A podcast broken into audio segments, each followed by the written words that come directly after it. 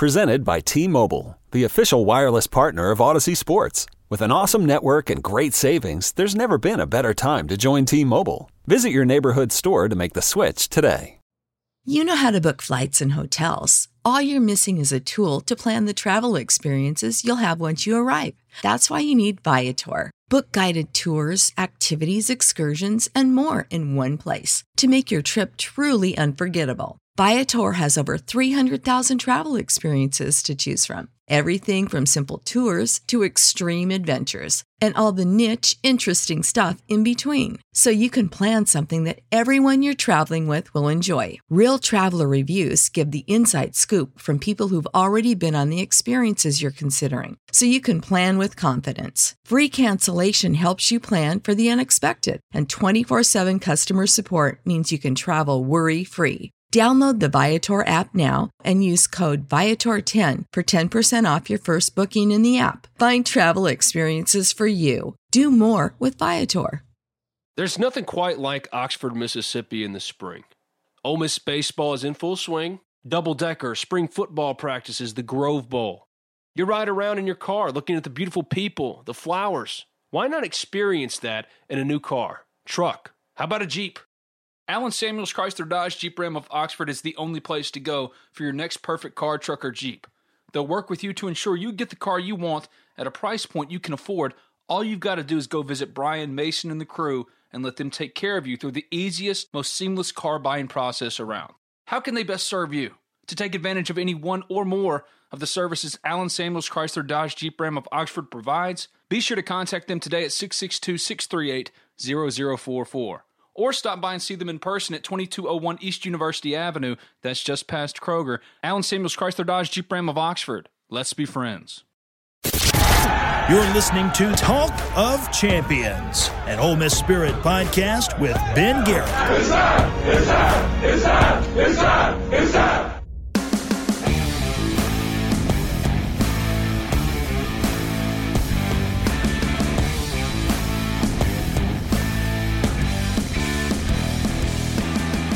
This is Talk of Champions. I'm Ben Garrett at Spirit Ben on Twitter. He's Colin Brister at Colin Brister. If you haven't already, subscribe, rate, review Talk of Champions in iTunes.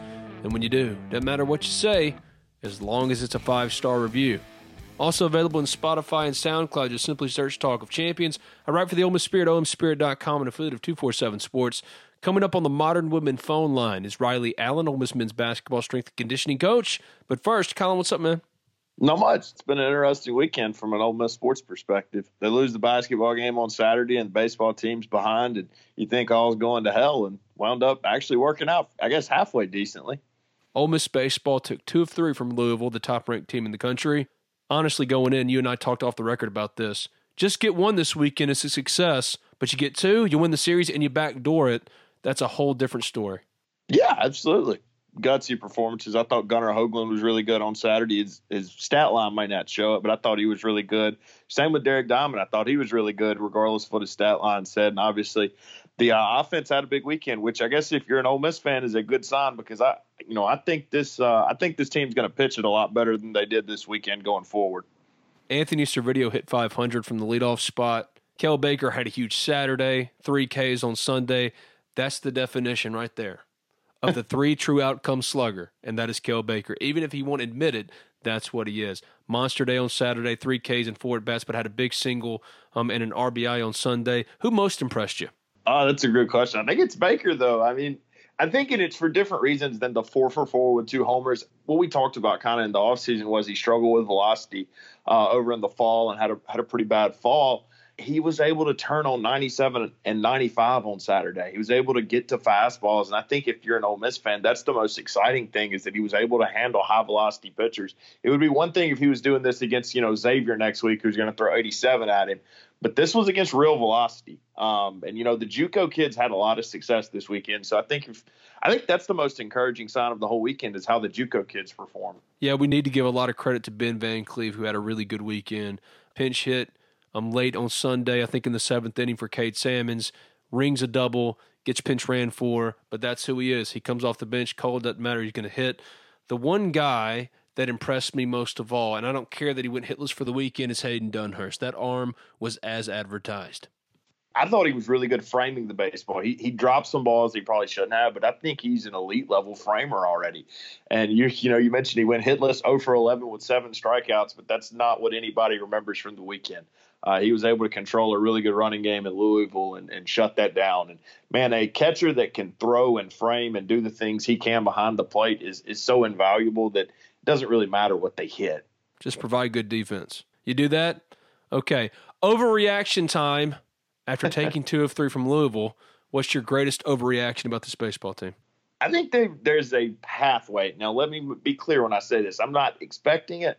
No, it's overreaction I, Monday. I think this team can be a national seed. I think there's a path. I think they can be a top eight national seed. I'm not predicting it. I'm just saying that if Doug Nikhazy is what he think we think he is, Gunnar Hoagland's what he, we think he is, that offense, if it is what this weekend showed it is, this team's really, really good, man. And I think here's another thing. Man, they played with an edge all weekend. I don't know if Louisville just pissed them off, but they were going at Louisville all weekend. And I, if you're an Ole Miss fan, that's kind of something that's that you like to see because, I, you know, I've been a little bit critical of past Ole Miss teams that if, uh, you know, I didn't know how well they would do if they ever got in a bench-clearing brawl. This one might be a little bit different, though. Before we really get going here on Talk of Champions, let me tell you briefly about Impact by Ironwood and Sola, two proud sponsors of Talk of Champions. Business owners, did you know you can support Ole Miss Athletics every time you accept a debit or credit card payment? That's right, Impact by Ironwood offers the best debit and credit card payments processing tools around, and they'll donate a portion of their profits to the Ole Miss Athletics Foundation in your name. The best part is you don't have to spend an extra dime to get exclusive member benefits, earn donor priority points, and support your Ole Miss Rebels. To learn more, call one eight three three G O Teams. That's one eight three three G O Teams. Or go to w w w dot impact ole miss dot com. Make a difference. Make an impact. So a few years ago, a multi-generation Ole Miss family set out to do something a little different in the world-renowned Oxford culinary community. They wanted to bring a true wine bar to the square. Upon opening the wine bar in two thousand thirteen, they discovered they had one of the Southeast's best young chefs in Erica Leip. Fascinated by diverse cultures and tastes, Erica proved herself to be a true visionary when pairing food and drink, constantly discovering new pairings, and creating seasonal offerings that took the classics everyone loves and twisting them up a notch to create something truly unique. Fast forward to two thousand nineteen, the family felt that their food offerings were being undervalued and decided to lean on Erica's incredible culinary talents and rebrand the wine bar into one of the best restaurants in the Southeast. Enter Sola, bringing to you unique cuisine and lifted spirits. Come as you are, enjoy creative dishes and distinctive drinks as served by Erica and her team of food and beverage enthusiasts, skillfully combining ingredients from local purveyors with classic cooking techniques from all over the world. Simply put, Sola is the best restaurant in Oxford. So check them out. The website is sola oxford dot com or give them a call at six six two, two three eight, three five zero zero. Also remember to follow them on Facebook, Twitter, Instagram using the at SolaOxfordMS on all platforms. Sola in Oxford on the Oxford Square. Are you ready for my overreaction? Because you're going to need to wear some oven mitts. It's hot. Oh, I'm sitting I'm sitting down. I'm all sitting right down. Okay. This freshman class, this new crop of Rebels newcomers, is the best chance for Ole Miss in its three major sports to win a national championship since I've been alive. I can go along with that. Obviously, we look back on two thousand five and with Head and all of them, I guess that would have been I'm the talking other. All sports. Oh, no, I know. I know. But, I'm, but, you know, number two would probably be Head's group, right? Head and Petway. And then what, two thousand sixteen? Yeah. two thousand sixteen yeah, I mean, football? Yeah, yeah.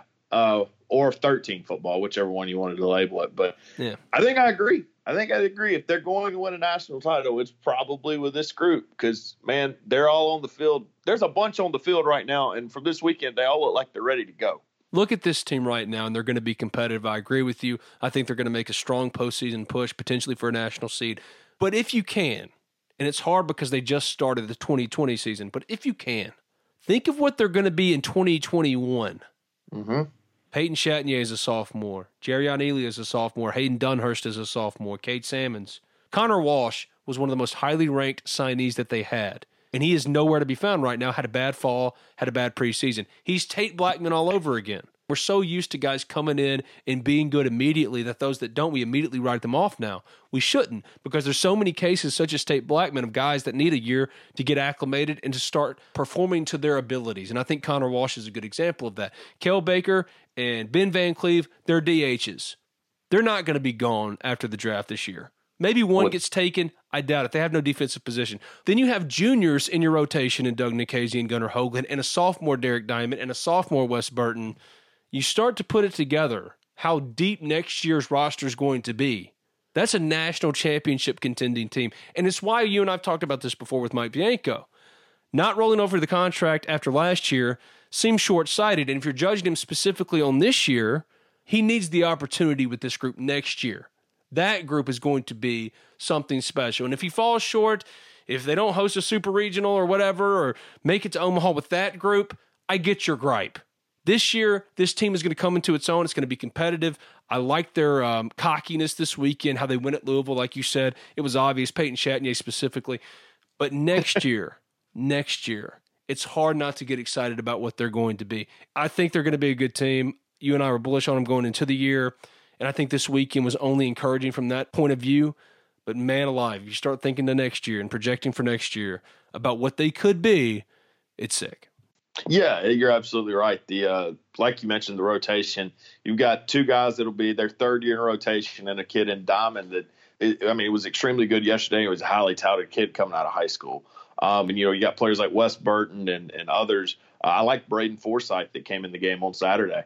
So, I mean, there, there's There's dudes on that roster, you know, so I think twenty twenty-one's got a chance to be extremely special. But and, and I know you're not, but man, I wouldn't count out this year because simply I'm because not. no, I know. I'm just saying, that, look, that offense, it shows up on a week in, week out basis, and the pitching is what we think it is. They got a shot this year. They have a shot. There's going to be some roller coaster to this season because you're dealing with freshmen and the volatility that come with freshmen. Hayden Dunhurst, like you mentioned, good as he was defensively, as advertised defensively, impressed the hell out of every one of us. He was zero for eleven with seven strikeouts, overmatched completely against Louisville pitching. Now, that's the best weekend rotation that they're probably going to face as a whole on yeah. the year, and they came out winning two of three, so give them credit there. But for Hayden Dunhurst, it's only going to get better from here. It was a tough opening weekend at the plate, and you're going to deal with that, and Anthony Servideo is not going to hit five hundred for every single weekend. But Anthony Servideo looked like he was ready for his star turn this weekend. He understandably took a back seat to Gray Keshinger and Thomas Dillard and whoever else, Cooper Johnson, maybe Cole Zabowski, you name it, Tyler Keenan certainly.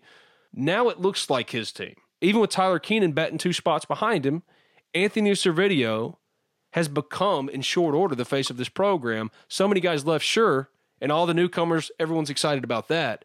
But Anthony Servideo quickly embracing the face of the program title. It's Anthony Servideo. He's the guy. Because you know what you're getting with Doug, and he's eccentric, and you like him and all these things, but Anthony Servideo is out there every single day. And if he's performing like at the level he did this weekend, it's superstar time. Sky's the limit.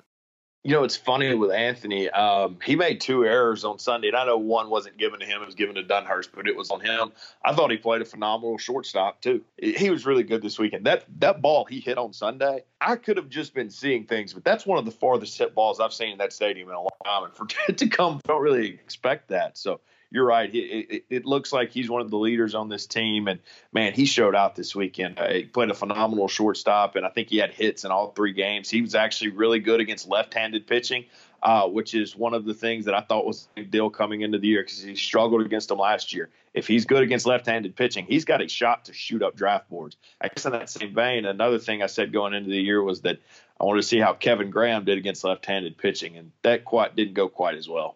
The Devin Thomas preseason hype award, who underperformed or underwhelmed you this weekend, was who? Oh, oh man, that's that's tough. It's it's not even because wow, that's Cade Sammons, I guess, but nobody really had a bad weekend. It's three um, games. It's three games. Yeah, that's kind of what I'm saying. Like if you, if, man, like he had one bad play in the le- in center field where he throws the ball away, but like I mean, I'm not judging a true freshman on that. So. No, no. I was surprised that Jerrion Ealy didn't get at least one more start and give him a chance against a righty. You can't yeah. do the whole lefty-righty thing with Jerrion Ealy and Cade Sammons. As good as Cade was in the preseason, as much as they like him, as important as he's going to be to this program moving forward, the disparity in talent between Jerrion and Cade is obvious to me. Yeah, Jerrion needs to be a center fielder. Yeah. Um, just, I mean, simply put, he, he's the center fielder of the future, needs to be the center fielder, and uh, I think he will be. I think he'll start both midweek games, and I think he'll start at least two of the games this weekend. So he had a tough weekend at the plate, but I don't think there's really anything anyone should worry about there. It wasn't really tough. He had good at-bats. He just didn't get results. Yeah. He kind of looked overpowered against Detmers, but who doesn't? Well, I mean, my God. That's I mean, the number two pitcher in the country. Yeah, who doesn't? Uh, come on. I'm not even worried about that. I will say Tyler Keenan was pushing up against potentially being underwhelming guy of the weekend, and then he came through like he always does on Sunday. Yeah, but the deal yeah. with Tyler Keenan is, and I hate to say it, but it's true, I'm worried about his conditioning. He doesn't look any different than he did two years ago.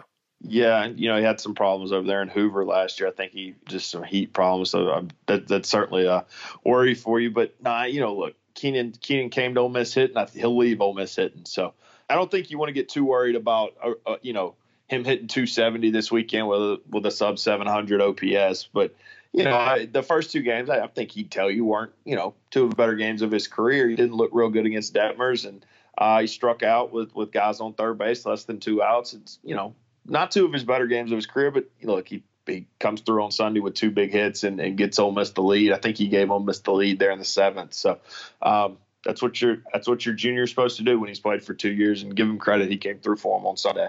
Wes Burton couldn't have been more impressive. Yeah, the uh, tall kid, man. I was sitting right behind home plate. You knew he was six eight.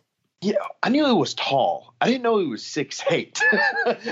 So he takes them out. I'm like, good God. And that eighty-nine to ninety, man, it looks a lot different from six eight than it does six foot. Like, it's a different deal. Yeah, it's coming downhill on you.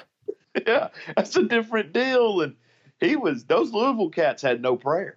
Oh, none. The pitch yeah. plane is totally different because Derek Diamond, good as he is, he looks like a normal human being.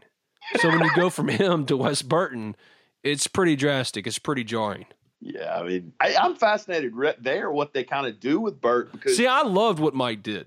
Yeah, I, I don't disagree, but what I'm saying is I think they wanted him to be a starter, but I don't think you can waste him in the midweek throwing against Arkansas State and no, stuff. I, no, he's got to be available on the weekends. Greer Holston's going to throw against Arkansas State. I like that move. The yeah. only issue I had was throwing multiple innings with Taylor Broadway on Friday when you were losing that game. I didn't like that, and you blew him for the weekend, which meant on Sunday, after you piggybacked both true freshmen, and they gave you everything possible that you could have wanted, you're trying to close out the top-ranked team in the country with, God love him, Max Schofield. Yeah. And, and that's and a precarious old- situation to put yourself in. It's a self-inflicting wound. Any surprise there they didn't go to Greer for the ninth? Because he'd only thrown like fifteen pitches the day before. Well, he was saving him because he's starting in the midweek. Well, I, I don't disagree, but that kind of seems dumb to me. Like, wouldn't you rather him I get- agree with you, but that's just, I'm telling you what he was thinking. Okay.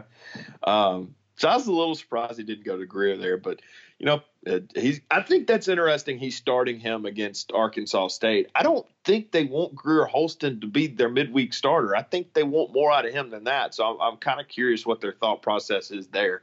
I think it's because he's the one guy this weekend who wasn't overworked of all those candidates for the midweek. Okay, yeah. Him and Forsyth, I figure, will both pitch tomorrow or uh, Tuesday. But here's so. the thing. This shows you why losing Tyler Myers was so big. Yeah. They needed him in the bullpen. They needed him for spot starts. He was going to play probably the biggest role of anybody. And I know Austin Miller is Mister Bullpen Arm.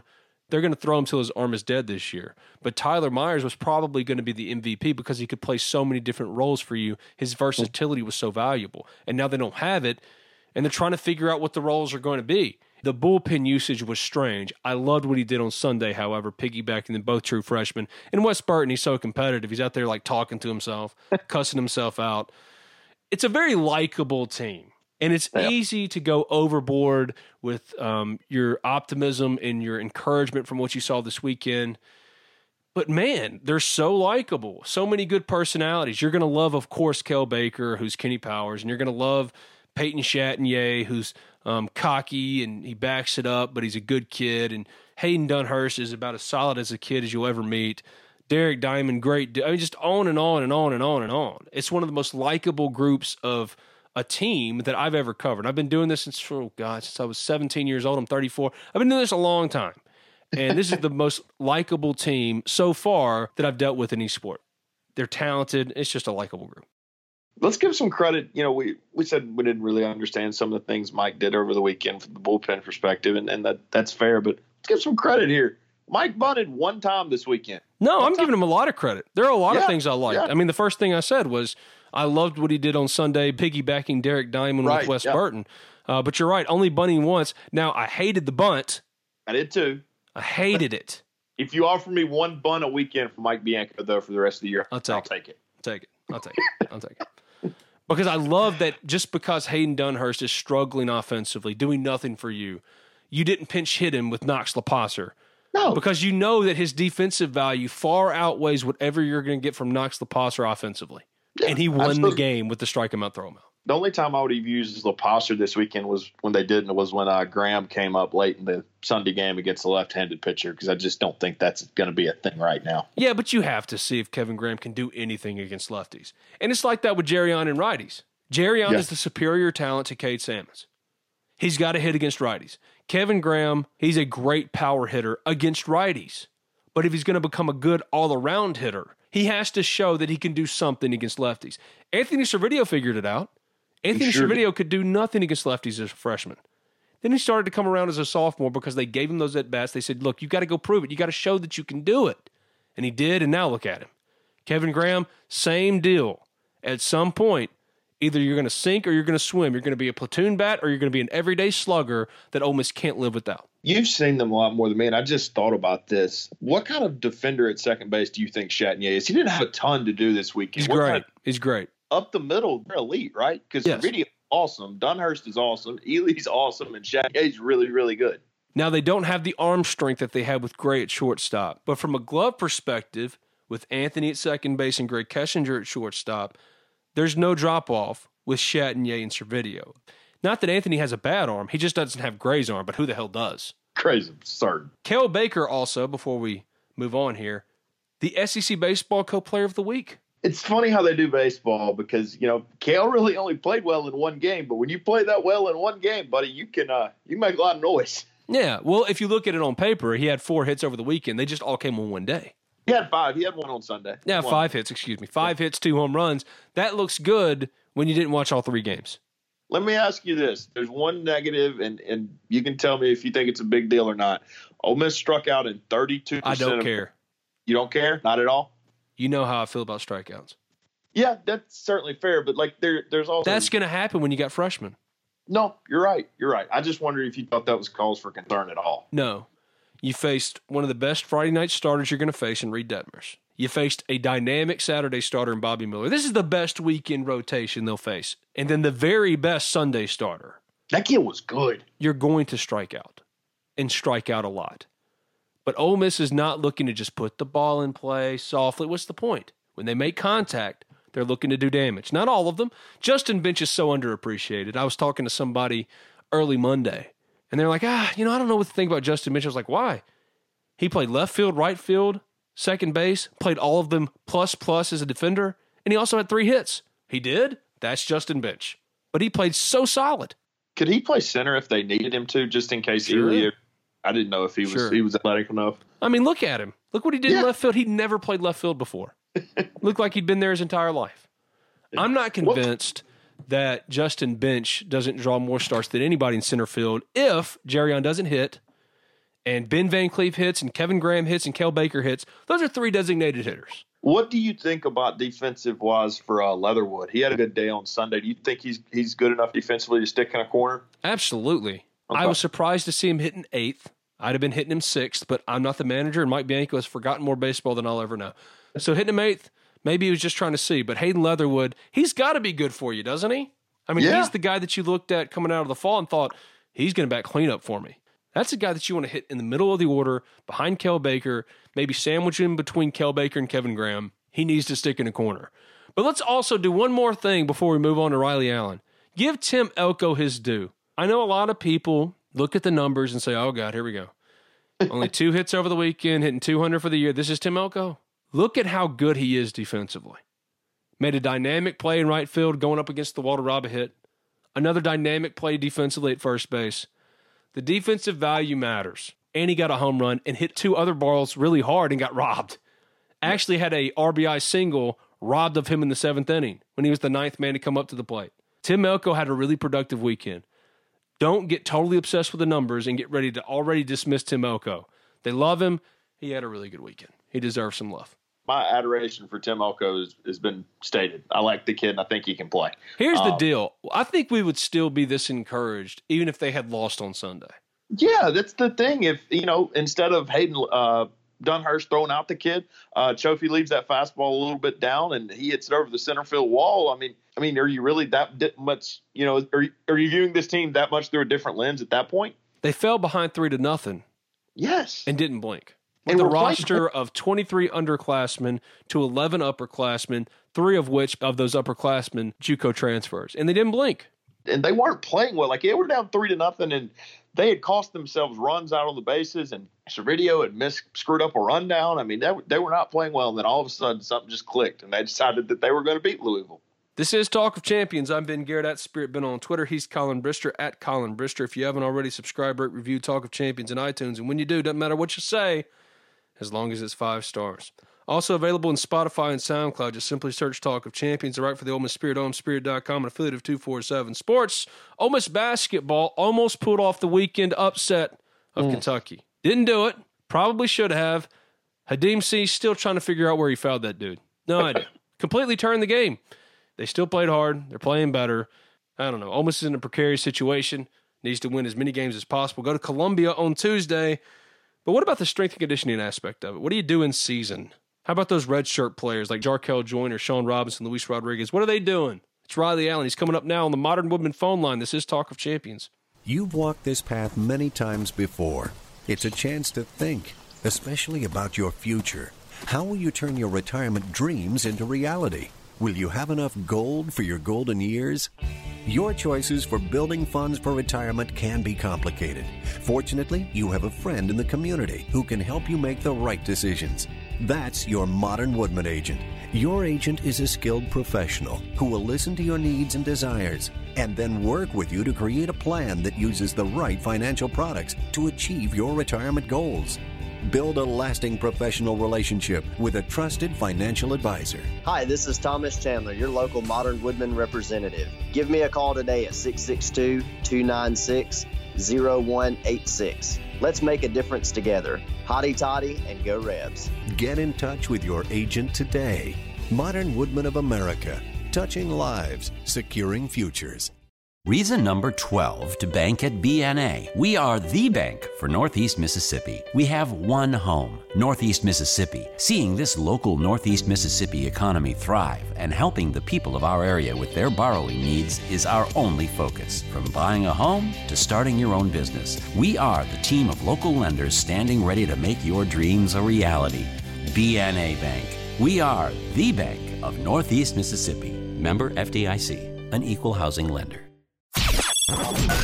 The Modern Woodmen phone line. Cool, we'll talk. No big whoop. No big whoop. Where the best Ole Miss guests from far and wide drop in to talk the very latest in Rebel sports. Modern Woodmen. Let's make a difference together.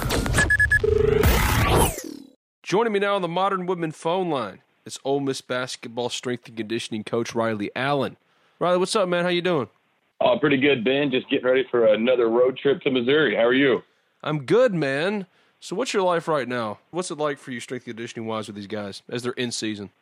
In season, you know, it's a little different. Um, we're not lifting, you know, four to five times a week. We're staying two to three times depending on on the schedule. Um, kind of got more individualized lists with the redshirt guys who obviously aren't playing. They'll have an extra lift or two a week, um, again, depending on travel schedule and things like that. So it's uh, – same amount of hours, maybe more hours in the office, but uh, not as much training time just to do with uh, the amount of time we're spending on the floor. Is it individualized for the guys that are playing, not just the red shirts? Like Blake Kinson, for example, coming off the injury or the blood abnormality, his day's probably different than Brian Tyree.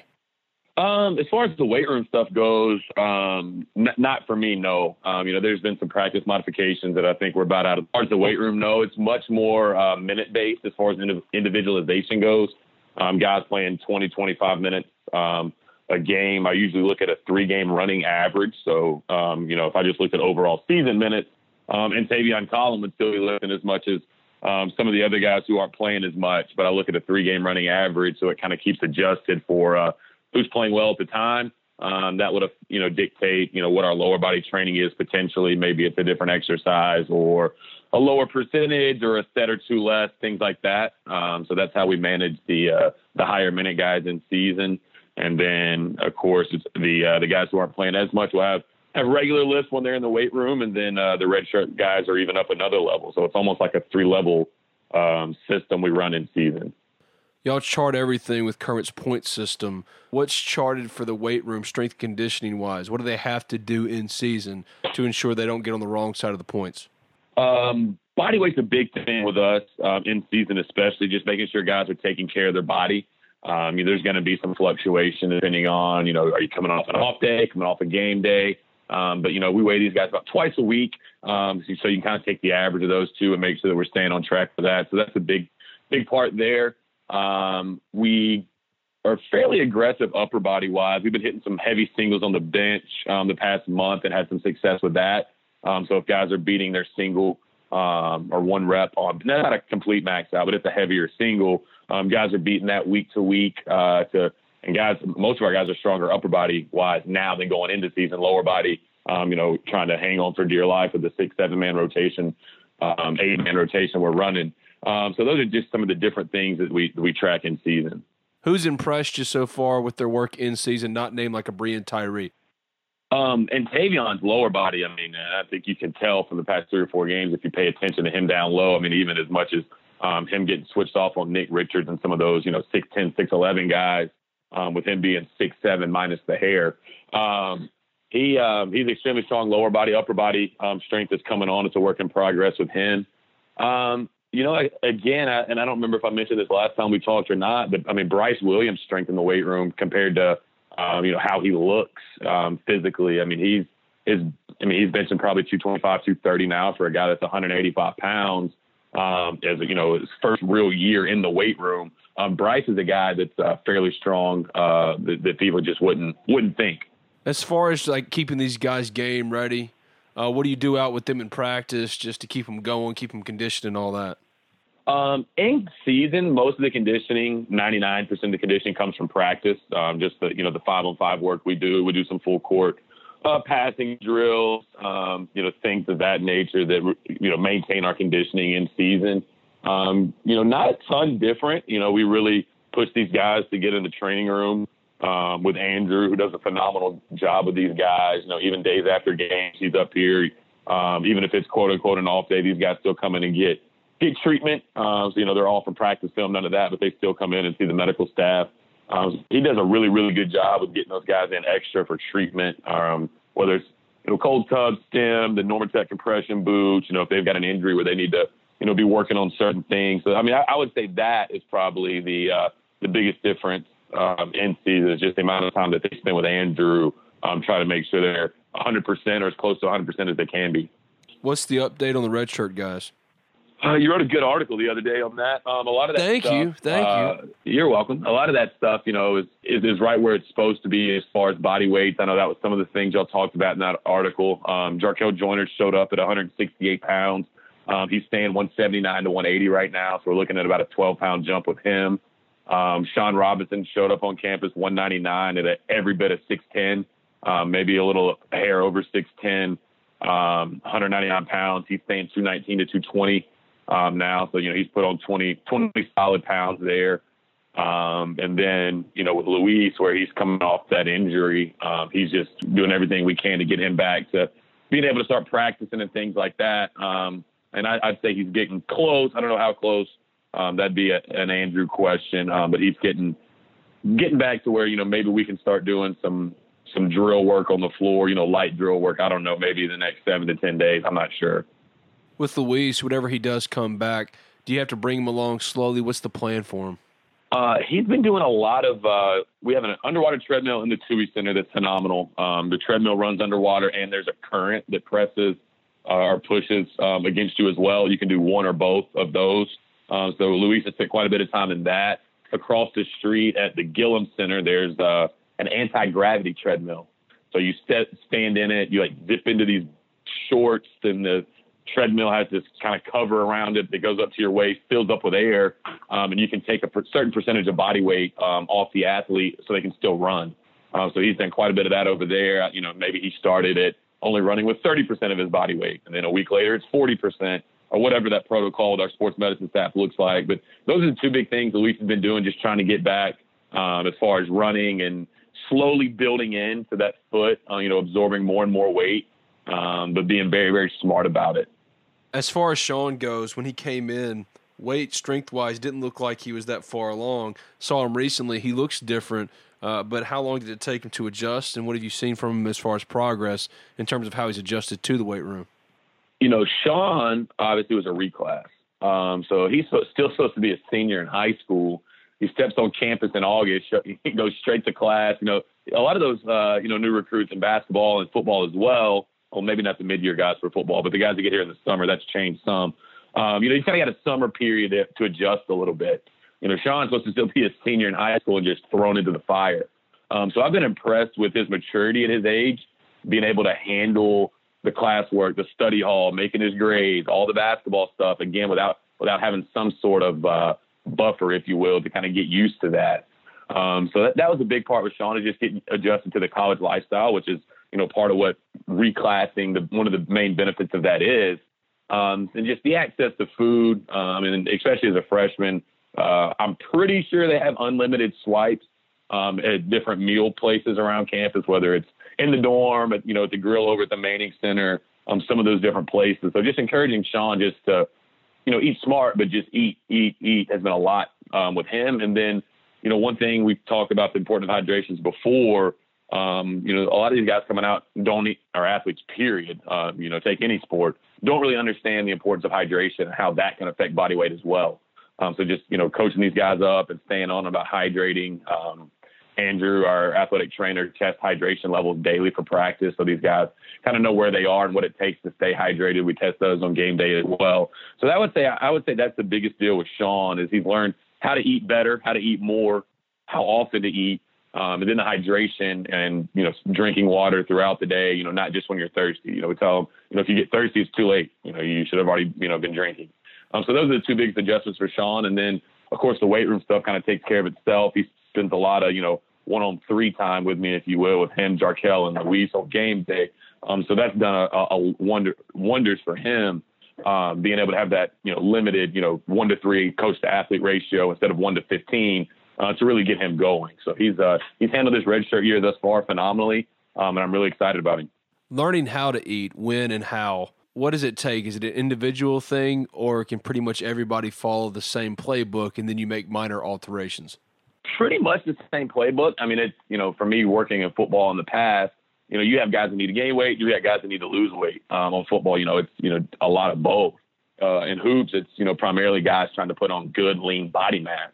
Um, so a lot of that stuff is kind of, you know, make sure you eat breakfast, you know, try to get three meals before three p.m. um, eat before bed. You know, those type of things, you know, are pretty standardized. Um, and then once the guys kind of get to, you know, they're playing weight they need to be, sometimes we've got to adjust um, as far as how much they're eating and things like that. But it, it's pretty much a, you know, very similar plan, because the, the overwhelming majority of the guys need to gain weight. All right, for guys that need to lose weight, what do you tell them? Um, it's more this about is free not, advice for everybody that's listening if you haven't guessed. Well, I might need to not answer that question then. um. No, it's it's similar as far as, you know, still getting up and eating breakfast. You know, maybe it's, uh, you know, not a not a, a meal before bed. You know, it's more about, you know, how much you're eating of stuff, not necessarily what you're eating. So, you know, still letting them eat things that they enjoy eating within reason. But instead of, you know, an entire plate of it, it's a third of a plate of it. You know, things like that. More portion control, um, you know, and then especially in season on the road, they're eating, you know, depending on the road trip, you know, three to five, three to six meals with us, you know, for every away game, and we have a home away split. That's nine meals that we're kind of able to oversee to some degree. You know, hey, don't eat that much of that, eat more of this. So you're able to spend more time with them. Um, education's huge with that. Um, Doctor Valiant does a great job with our guys. We need to do consulting and things like that. Um, so, you know, that, that's the big part of, you know, guys trying to lose weight. Um, it, it's just, it's more portion control. That's probably the most important thing. It's not what you eat so much as how you eat, how much you eat, and when you eat. Correct. You know, I mean, obviously, you know, if you're trying to lose weight, you don't need to be going to Cane's and getting fried chicken and French fries. I don't care how much of that you eat, but, you know, um, with things that are kind of, you know, if you want a hamburger, fine. You know, sometimes we'll, you know, it'll be a single patty without, you know, without a top bun instead of a double, che- you know, double burger. You know, so things like that uh, as far as managing portion control. Guys that are going to be coming back next year, uh, what have you seen from a Blake, a K J in season? Have they hit the benchmarks? And do you start formulating a plan now? I start planning the off season, you know, whether it's the last weekend, you know, in March, or if we're talking the sec, you know, second week in April, depending on uh, postseason, postseason things. Usually the first of February is when I start um, evaluating those things, you know, starting to put the plan together, uh, pen to paper, if you will. Um, not that anything's finalized, because I mean, obviously, you know, start date of all season and things like that, you don't, you know, you don't really have a clue. Um, but as far as, you know, things that I think we need to get better at, things that we want to attack, um, you know, those things, you know, start, start in February. Uh, you know, K J and Blake, you know, you see freshman year to this year, you know, completely different. Um, I think both of those guys will make another huge jump this off season. Um, K J right now is playing about two twenty-six, uh, which is, you know, the heaviest he's ever been. And he's been, Um, you know, as a sophomore, especially an old sophomore, you know, being this late in the year and the amount of minutes played, um, he's matured a lot as far as maintaining his body weight and understanding, you know, what exactly that takes in a season. You know, that's a that's a huge thing that I don't think people talk about, you know, as much with freshmen or even JUCO transfer guys, um, is, you know, you just getting through the grind of that season and understanding what it takes to be successful, especially late in the year.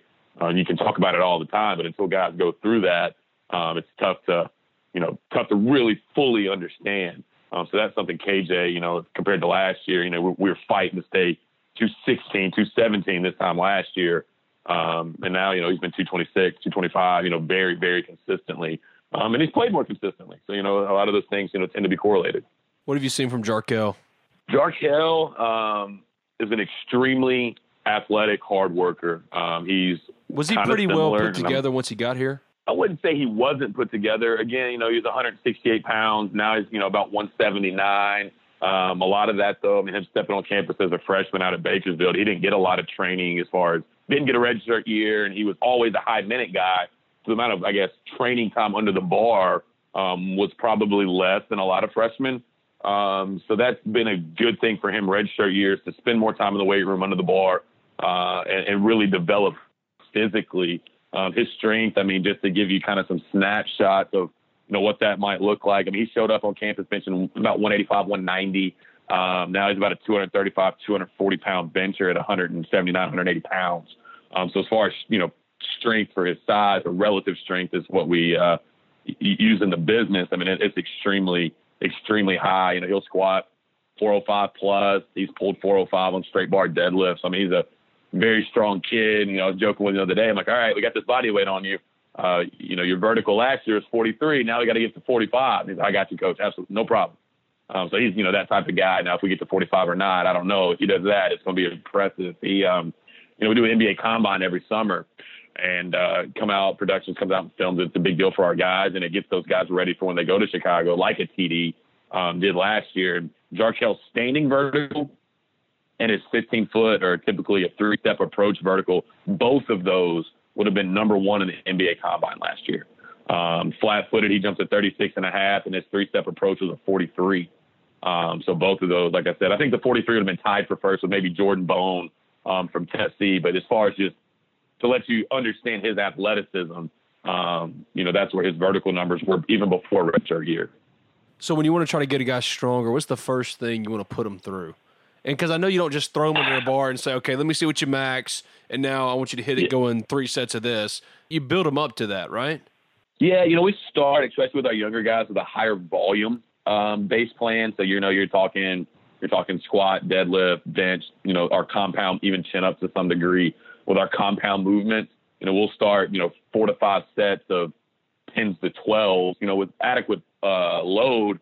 Um, but it, that affords us a couple things. One, Um, contrary to popular belief, you know, heavy singles and doubles doesn't build uh, doesn't build mass as much as higher volume sets. I'm not talking twenties, twenty-fives, but you know, you, you go in a in a gym and you see a bodybuilder, you, they're not training one rep, two rep, three reps. Those guys are eight, tens, twelves, fifteens, um, and that's because that creates more stress on the muscle, breaks down more muscle tissue for it to rebuild bigger. So I say that because that's our guys that first come in. That's much more how our program um, is geared and aimed towards is, is, you know, our compound movements. Again, we're four, four sets of twelve, four sets of ten, um, to A, get that volume to help with growth, but B, that's that many more reps. Their body gets to perform and learn from a motor motor control standpoint. So instead of going five sets of five, you only get twenty-five reps. You know, you're going, you know, four sets of twelve, you're getting forty-eight, you're getting almost double. Um, so that's that many more reps for them to, for their body to, to learn how to perform the movement correctly. It gives you more reps to coach, um, to get those guys, you know, in the perfect movement, pa- movement patterns and body positions uh, that you're attempting to get them in. So that's how, I guess, our, if that answers your question, how when guys first get here versus, you know, when you're talking sophomore, junior, you know, we're more in the five sets of five, five sets of three, much more strength and power-based uh, rep ranges. I M G is different from other high schools. That's where top athletes go to really start to get the experience of college. But do you have any say in Matthew Morrell now, or when does that start? That starts when he gets on campus. Um, like you said, I M G is not your typical high school. Um, there, and I'm not sure if I'm sure Ole Miss has had some in the past, but I M Gs, they, I mean, they even run an N B A, I mean, an N F L, excuse me, an N F L combine uh, program there from, you know, January until the N F L combine. So, I mean, they, their weight room and, and strength staff and um, like, I mean, is, I mean, almost collegiate level, if you will. Uh, so, you know, that he's still training with his team, you know, it's, it's his senior year. Um, you know, they're out trying to win a national championship. So as far as me dictating or giving any input on his program, you know, I fully trust the staff down at I M G and, and what they're doing. Um, and if you see Matthew, you know, on the hoof up close in person, you can, you can tell they're doing a good job. Um, so no, he, he's doing, you know, whatever I M G is asking him to do right now um, with his team. Do you start formulating a plan for him though right now? Again, he'll he'll kind of go through the uh, the early program as well. Uh, like we talked about last time, you know, I don't keep everybody on that beginner program until, you know, for the same amount of time. It, it, it may be a week and guys are good to go. It, it may be six weeks. Um, so that, that's something where that will kind of individualize there with him. Is we get him here, we teach him our system. He goes through a week, you know, he can already back squat, he can already straight bar deadlift, and maybe we don't have to goblet squat and trap bar to begin with. Um, so those things will kind of work themselves out depending on, you know, how proficient um, he is in the movement. As far as the twenty nineteen signees, who's been the most improved in your room? Most improved in my room. Yeah, I mean, look, man, last again, time I, I mean, talked to you was, what, June, July? Yeah, it's been a while. Um, again, just because it's, it's age and, and never having trained, it would be Sean Robinson. Um, you know, for a big guy, he can really – really bend and get in the body positions that, you know, a lot of guys his height struggle to get into. Um, so that's been really good to see um, his ability to, you know, really, really run. Um, you know, he can get out and run. Like, I mean, maybe as well as uh, any big man I've had uh, since Pascal Siakam. I mean, he can really, really run. Um, so it, it would be Sean for the body weight, um, his strength gains, um, and just the overall uh, approach to, to how he trains. I see you dictating where I was going next with my interview. I was going to ask you about Pascal. You tweet about him a lot. What's the relationship like? How far has he come? Where did it start? Just your thoughts overall on him and kind of where it all started for y'all. Uh, it started with us at New Mexico State. Um, I was there as a G A, went back um, after a year as the head guy at Eastern Illinois with Kim Dameron, who used to be the safeties coach here. Um, Went back there, took over basketball, and the first time I saw him work out, he was doing an individual, him and another big. And I walked back to the weight room, and I was like, guys, Pascal Siakam's a draft pick. I'm like, ah, ha, ha, there's no way. Like, I'm not saying it's this year. I'm not saying it's the first round. That guy will wind up getting drafted. And that year, he got drafted in the first round at twenty-seventh overall. Um, and I didn't think it would be, I didn't think it'd be that soon. I really didn't.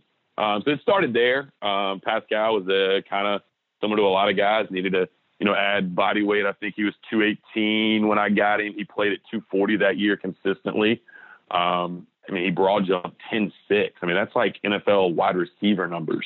Um, just extremely athletic. Played soccer growing up. Um, you know, you hear about all these multi-sport athletes and uh, how it affects their overall development down the road. Um, I firmly believe that playing soccer um, for so long at such a young age really helped his footwork, his conditioning, um, his coordination, you know, kind of the whole deal there. Um, so it started there. Um, I left for uh, Mississippi State football uh, around Christmas that year, and he got drafted in April. Talked to every uh, N B A team except one, who I won't name, and you know they just all kind of he needs to go back to school. He needs to go back to school. He's not ready. And then I would tell them their N B A comb- his N B A combine numbers, and they're like, "Wait a second, he's going to test these numbers. And I said, I promise you he's going to test these numbers. I don't know, maybe about fifteen, ah, twelve to fifteen teams. I want to talk to their sports performance or sports medicine staff about those as well. Showed up in Chicago, tested better than the numbers I had for him, um, and wound up going in the first round. And that's kind of, you know, uh, why we tell these guys all the time about being able to show up in Chicago, you know, proficient, knowing the drills and how it can help you. Very, very, it's getting more similar to how that can help guys in the N F L combine. Um, so that really helped Pascal there. Uh, started, I want to say over half his games his rookie year going into the All-Star break. They traded for Serge Ibaka, and he wound up getting pushed down to the G League, became G League uh, M V P for the finals. They won it that year, him and Fred VanVleet. Um, and then the rest is kind of history. Um, the work ethic he possesses. Um, I went and watched him play last year against the Grizzlies and talked to him for a while after the game. Um, just same humble guy, hasn't changed at all. And uh, I, I expect that to be the way going forward with him. Um, and kind of, again, Pascal having to earn it. Yeah, he was a first round draft pick, but, you know, earned it all the way back up. Um, and then Fred, you know, that was a really good landing spot, I think, for T D, um, for those hard nosed kind of work, work ethic guys rubbing off on T D. And then you see Kyle Lowry, all-star, taking three charges in the All-Star game last year. I mean, that's just, that's who they are. They don't know how to turn it off. Um, so that's a great culture for T D to step into, and one that I feel like, you know, he can contribute to as well, because he's that kind of player. Um, so it's really good for me, you know, being able to watch, you know, Pascal and T D play together. It's a, it's a lot of fun. And they actually play in Memphis, uh, March twenty-eighth this year, which is my thirtieth birthday. So I plan on going up there and, uh, celebrating, uh, my birthday by watching those two guys. I'll be there too. Nice. We'll have to ride up together then. Yeah, I know. I was going to go talk to T D. That's got to be the most fulfilling thing for you as a strength coach, when you see where guys started and then they end up at the highest level. Yeah, that's uh, it is very rewarding. Um, you know, especially, I mean, those guys aren't changing their lives; they're changing their families' lives, and you get to know their family, you know, throughout their time there. You know, mother and father and brothers, and you know, um, they're around a lot, especially, you know, with T D being from South Haven, so you get to know those. You get to know them more so than, you know, Pascal with, you know, majority of his family being in Africa. Um, but yeah, I mean, it's extremely rewarding, especially when you know how hard they worked, um, you know, to earn it. And then especially guys, I mean, you've been around T D, guys like that that make it as hard as they work. You're not surprised. Um, you're surprised he made it an impact this big, this quickly, maybe a little bit, but surprised that he made it? Absolutely not. Um, so that's, you know, the most rewarding thing is the, the work they put in, you know, whether it's extra work in the weight room or on the floor, uh, and seeing those guys make it and, and change their families' lives is just, I mean, it's it's nothing like it. Absolutely ridiculous that T D was left at home for the Rising Stars game. I'm going to go with no comment on that one, but okay. He definitely could have uh, participated in, participated in that one and, the, and, and affected that game. Um, but sometimes you don't make things like that. People talk about it more. Maybe you get more pl- press and publicity. And, and I mean, Kendrick Perkins tweeted at him about not making it. I don't know. Yeah. Maybe that's uh, maybe you get more. My whole more deal juice is that way. I don't know. He doesn't get drafted. He goes out and proves it and shows it. Gets a one year guarantee. He's done enough to show you guys. You get you got to stop forgetting about T D. It's only going to make him perform even more. No question. And I, I went up to his draft party um, back in June, and. Uh, You know, he comes back in, hey, I just talked to my agent. Uh, I'm not going to name teams, but this team and this team is trying to draft me and put me in a two-way contract. I'm not taking it. I'm going undrafted. I'm going to earn it. And just, like, how genuine and calm and I don't know. I mean, I'll remember that moment probably for the rest of my career, just how he's just wasn't even fazed by it. You're like, uh-oh, like this dude. I mean, he might have went to the gym that night, the way, you know, he just how calm, cool, and collected and serious, you know, he was when he said that. I'm like, okay, that's what him and his agent thinks he needs to do. That's what he needs to do, and uh, obviously it's paid off. Yeah, I tell this story all the time. It's my favorite T D story. Uh, he and I were just sitting there talking at the practice facility, sitting in those chairs out in front of uh, the secretary's office there. Mm-hmm. We were just talking about the pros and the options he'd have. And, you know, I was trying to, it's like in politics, you know, before a primary or whatever, and a particular campaign is trying to lower expectations. T D, you got overseas. They make a lot of money overseas. This, this, I'm, I'm going through every option. He just looks at me dead-eyed and says, oh, Ben, I'm making the N B A. He said, you, you can say whatever you want. I'm, I'm going to be in the N B A, and I'm going to make it. And I went, okay, all right. And, yeah, sure enough. Here he is. And, and it's not arrogance with him. It's just straight confidence. He's as humble as they come. Um, and, I mean, you think about it. I mean, he very well, and it's hard to be hard, hard to argue against him. I mean, he probably could have been a receiver in the N F L. Um, yeah. And that's what everybody was pushing him to do, but he, he loved hoops, and he wanted, you know, wanted to play ball. And then, you know, I tell these guys all the time who, you know, playing time, maybe they thought they were going to play a little more, or maybe they thought they were going to get a few more shots. I'm like, T D averaged one point seven or one point nine, whatever it was, points a game as a freshman. Like, that doesn't, it doesn't matter where you start. It matters what you do between there and, and when you finish, whether you get to go as a sophomore, junior, senior, whatever, fifth year senior, whatever it takes. Um, and it, so he's a good example for our program as far as how he's just wasn't happy with his role and worked to change it. Have you gotten to know Wilson Love yet? I have not met Wilson yet. Um, I've been through the weight room a couple of times, picking up some weight gainer and different things um, down there, but he's always been in a meeting um, or, or, you know, things like that. So I have not got to meet Wilson yet. How does that work with other sports, other strength and conditioning coaches? Is it like a little fraternity? It is. Um, you know, it's even until about uh, maybe ten years ago, maybe eleven years ago, um, you know, you had your football head football strength coach and, you know, four assistants or whatever it may be. And then those assistants with football had one, two, three other sports. Um, so as far as sports performance goes, it's, the model's really changed um, a lot the past ten years, you know, getting, you know, putting strength coaches on the road. Uh, you know, that didn't really happen much, you know, before about ten, eleven years ago, besides football. Um, so it, it's changed. So I'd say, you know, it, it's a fraternity, but it's much more, not much more for me, at least. It's more like sports specific based. So, you know, I've got, you know, ten, twelve guys that I'm really close to in the basketball profession that, you know, I'll talk to, you know, once every week, once every two weeks. And then, you know, we have our monthly meetings on campus as far as, you know, all the strength staff getting together and things like that as well. Um, so it's definitely uh, a fraternity to some degree, um, you know, with those things, as far as talking shop, bouncing ideas off each other, you know, what things are working for you. You know, I've changed this up and it's been, you know, it's been good for me. Um, so, you know, we're all about trying to help the athletes, you know, as much as possible and, and not necessarily, you know, ego driven where, you know, I do this and it's working, so I'm not telling anybody else. You know, that, there's not much of that. So I think there's a lot, you know, as far as that aspect, uh, there is a, a fraternity type feel to it. Well, thanks for doing this, man. He's Riley Allen, strength and conditioning coach for Ole Miss men's basketball. Ole Miss basketball goes to Columbia, to Missouri um, on Tuesday. Almost pulled off the win at Kentucky. Some questionable calls at the end. He won't comment, so I'm not even going to ask. But thanks for doing this, man. I appreciate it. We'll talk again. Thanks, man. I appreciate you, man. That was Ole Miss men's basketball strength and conditioning coach Riley Allen. This is Talk of Champions. I'm Ben Garrett at Spirit Ben on Twitter. We'll get right back to Colin Brister at Colin Brister. But first, let me tell you about the Lamar, Oxford's first and only traditional neighborhood, and Cheney's Pharmacy, two proud sponsors of Talk of Champions. Oxford, Mississippi is one of the most beautiful towns in the entire country. And there's no place quite like Oxford in the spring. Maybe you've thought about moving to Oxford, but haven't taken the plunge yet. If you're in the market, you need only look in one place, the Lamar, Oxford's first and only traditional neighborhood, and an innovative new development from John Welty Realty. Located just up north Lamar, blocks from the Oxford Square, the Lamar offers forty-eight acres that connects homes and restaurants with arts and businesses. Only a few steps from your front door, a grocery store, brewery, shops, and other amenities. Build out on these modern open concept homes is happening, so get in now. Call them today at six six two, eight one six, two seven eight two. You can also reach out via email, hello at the lamar m s dot com. The Lamar, Oxford's first and only traditional neighborhood and proud sponsor of Talk of Champions. When spring arrives, you know what comes with it. Allergies, stuffy nose, cough, sore throat. So there's no better time to assess whether or not you're getting everything you need from your pharmacy. And the only place to go is Cheney's Pharmacy. Cheney's offers prescription synchronization, immunizations, compounding, a two-lane drive-thru, and available hours that ensure your needs are met on your own time. Cheney's also accepts all third-party insurance.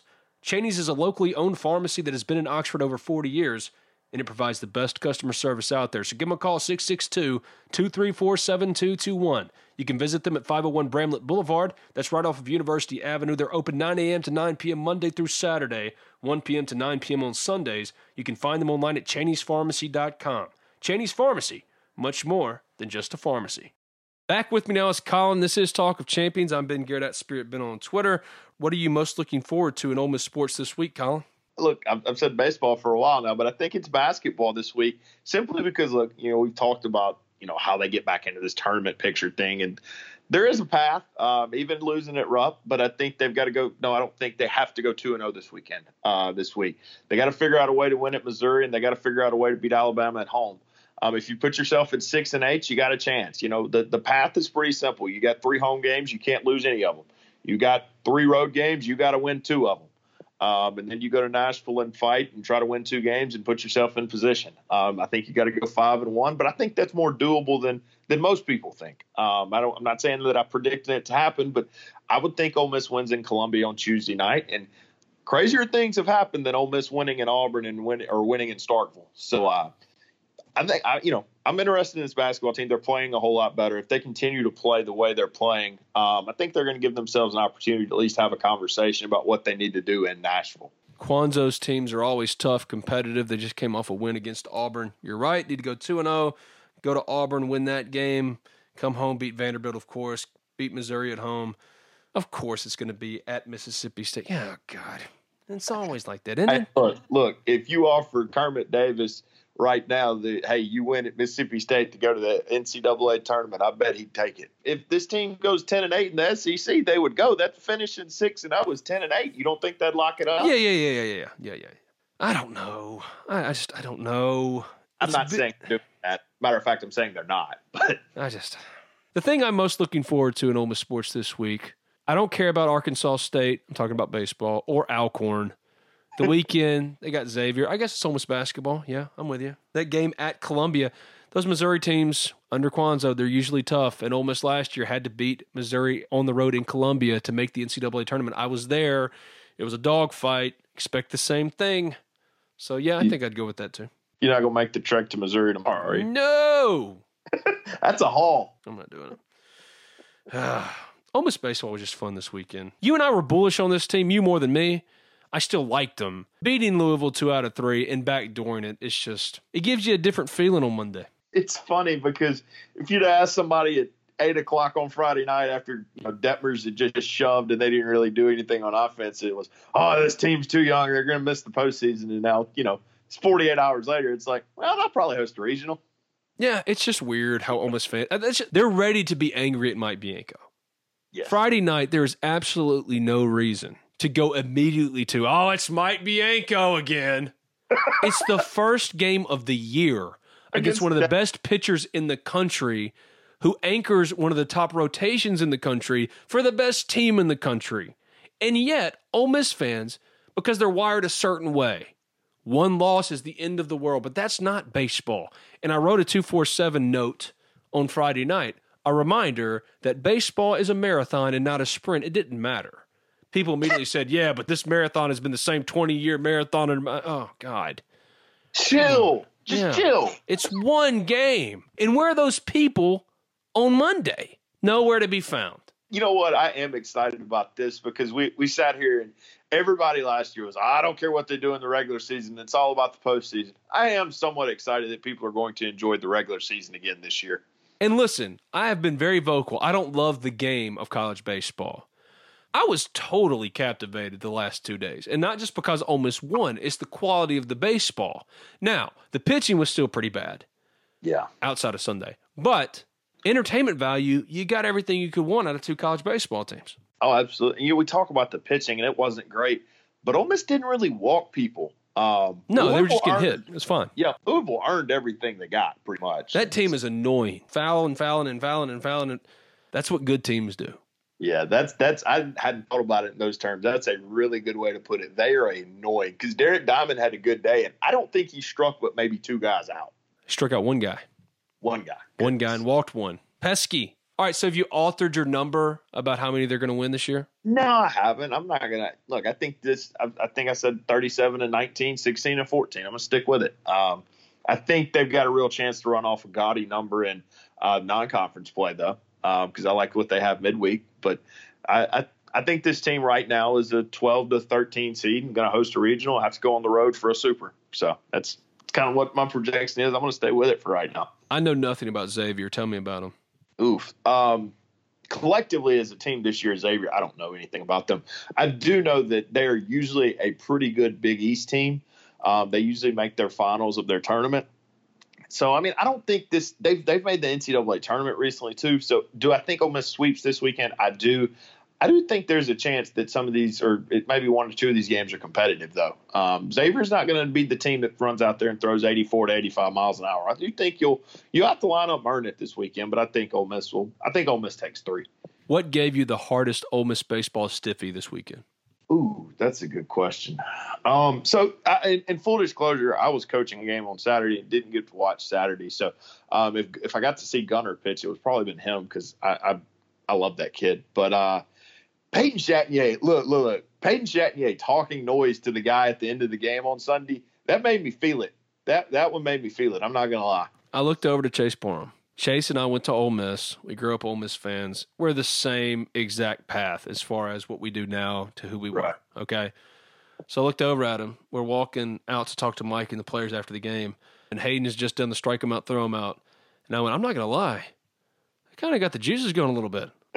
He's like, yeah, that's pretty good. I was like, when's the last yeah. time you really got fired up? And we had a discussion about that because it's been so long. Yeah. But when Hayden did that, I, I kind of did a little fist pump to myself just because it felt big. You mentioned uh, going out to talk to Mike. You didn't ask Mike about how Dunhurst played defensively, did you? Oh, boy. Poor Rippy. Poor, poor Rippy. Poor guy. Pop Day time, one. Average M L B pop time is two point oh. Hayden Dunhurst has been clocked at one point eight one, and that was on full display. Yeah. And a lot of the uh, pop times that you read are fake. His is not fake. It's real. It's not. But poor, poor Rippy.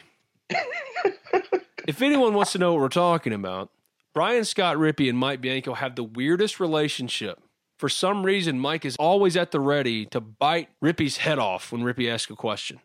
And this weekend, he dared to ask about Hayden Dunhurst's defense, and Mike just wasn't having it. I've never been asked about a catcher defensively. It's like, Mike, come on, bro. I can play the quote if you want me to. Yeah, I think you should. What do you think of Dunhurst defensively? Yeah, I mean, it's tough. It's tough to judge catchers in, in, in one game. You know, we, he's going to be terrific. You know, he had a tough pass ball tonight, but done a great job throwing a guy out. You know, it's tough to. Uh, you writing a story on Dunhurst? Yeah. Okay. Uh, this is yeah, it's tough. Bigger picture. I don't think I've ever had anybody ask about how, how he was. Oh God. Oh, uh, poor, poor friend Rippy. Yeah. Rip uh, text me. Or sent me a message right after the game. It's like, Mike just tr- chewed my head off. It's day one. I'm like, well, you've got three months of this, champ. Such an innocent question. Yeah, he, he wasn't meaning anything by like of the look. I love everybody on that beat, but of the people that are like going to go after someone, I think Rippy might be the last one. Yeah. I mean, I can be a jerk. Go after me, but that guy. No. It's been Talk of Champions. I'm Ben Garrett at Spirit Ben on Twitter. He's Colin Brister at Colin Brister. Subscribe, rate, review Talk of Champions in iTunes. When you do, what do we do? Leave a five-star review. See, Colin gets it. Okay? Yeah. He listens. Also available in Spotify and SoundCloud. Just simply search Talk of Champions. I write for the Ole Miss Spirit, o m spirit dot com, and affiliate of two forty-seven Sports. Thanks, buddy. We'll do it again. Absolutely. Presented by T-Mobile, the official wireless partner of Odyssey Sports. With an awesome network and great savings, there's never been a better time to join T-Mobile. Visit your neighborhood store to make the switch today. For the ones who work hard to ensure their crew can always go the extra mile, and the ones who get in early so everyone can go home on time, there's Grainger, offering professional-grade supplies backed by product experts so you can quickly and easily find what you need. Plus, you can count on access to a committed team ready to go the extra mile for you. Call, click Grainger dot com, or just stop by. Grainger, for the ones who get it done.